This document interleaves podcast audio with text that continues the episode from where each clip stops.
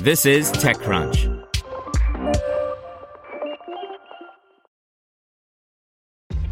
This episode is brought to you by ShipStation. You know, some things take a lot of work, like sending little robots to far off distant planets. And just as that's challenging, so too is running a successful e commerce business, especially when there's so much to do. So I want to introduce you all to ShipStation. Now, I love using ShipStation because of its easy to use dashboard, which makes managing orders and printing labels a breeze and super smooth. Oh, and the customer service is just out of this world. It's exactly what you need to help grow your business. Sign up for your free 60-day trial at shipstation.com slash technews. That's shipstation.com slash technews.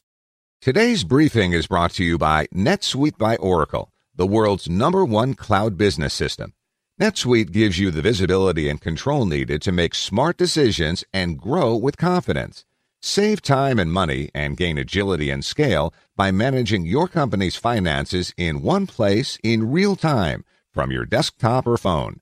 Start today. Right now, NetSuite is offering valuable insights with a free guide, seven key strategies to grow your profits at netsuite.com slash crunch. Get your free guide at netsuite.com slash crunch. Apple MacBook Pro 13-inch review by Brian Heater. With the new MacBook, Apple closes one of the more unfortunate product chapters in its history. The upgraded 13 inch mercifully marks the end of the failed five year experiment that was the butterfly switch.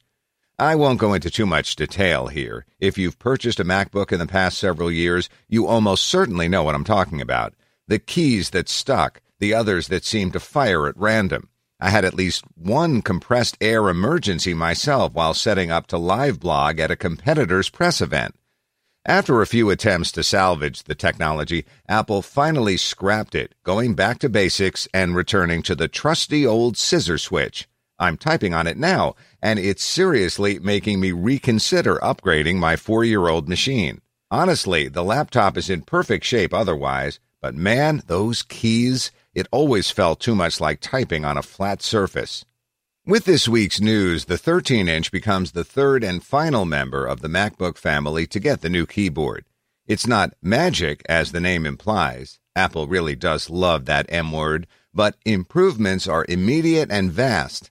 The experience is considerably softer to the touch and quieter than previous versions, and the 1 millimeter of key travel is much easier on the hands.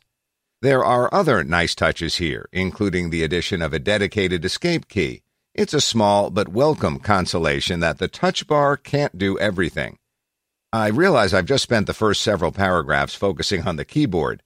Silly, I know, but why bury the lead? After all, without it, the new MacBook would be a fairly standard MacBook upgrade. Nothing wrong with that, but that's just how these things work. With it, it's a far more compelling invite for those who've been on the fence about an upgrade. The system is visually identical to earlier models. Same familiar unibody metal design in silver or space gray. Same 13.3 inch 2560 by 1600 retina display.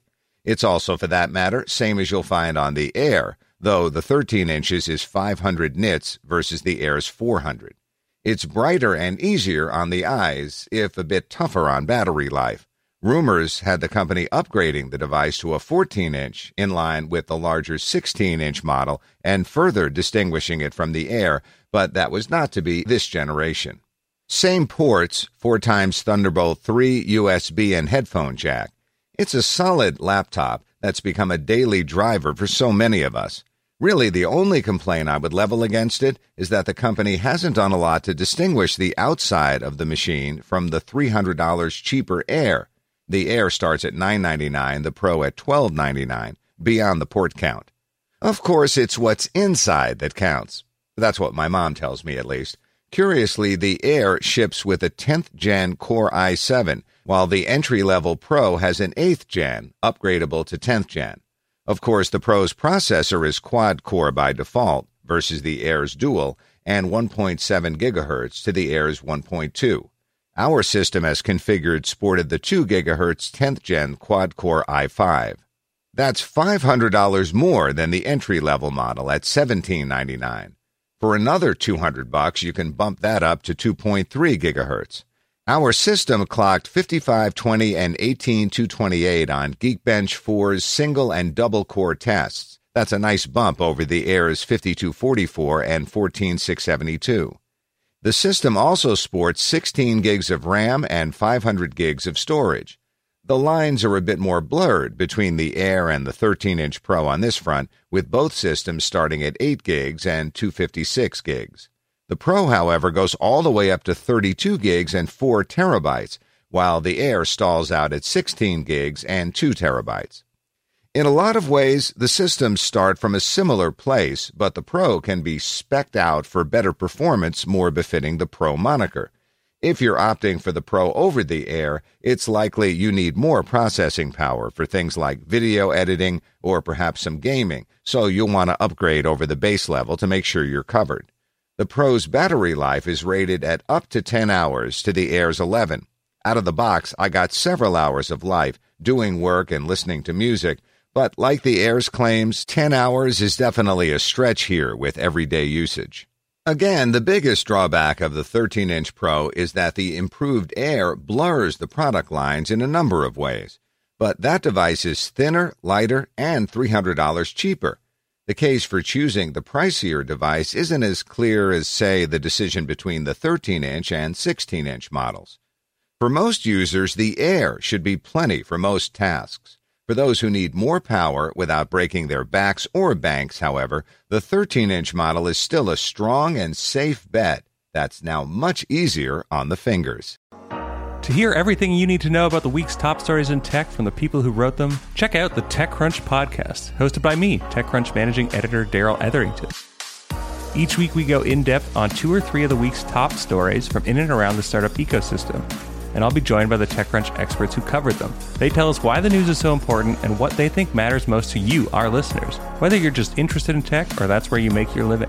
New episodes drop every Saturday morning, so be sure to subscribe to the TechCrunch podcast wherever you listen to podcasts.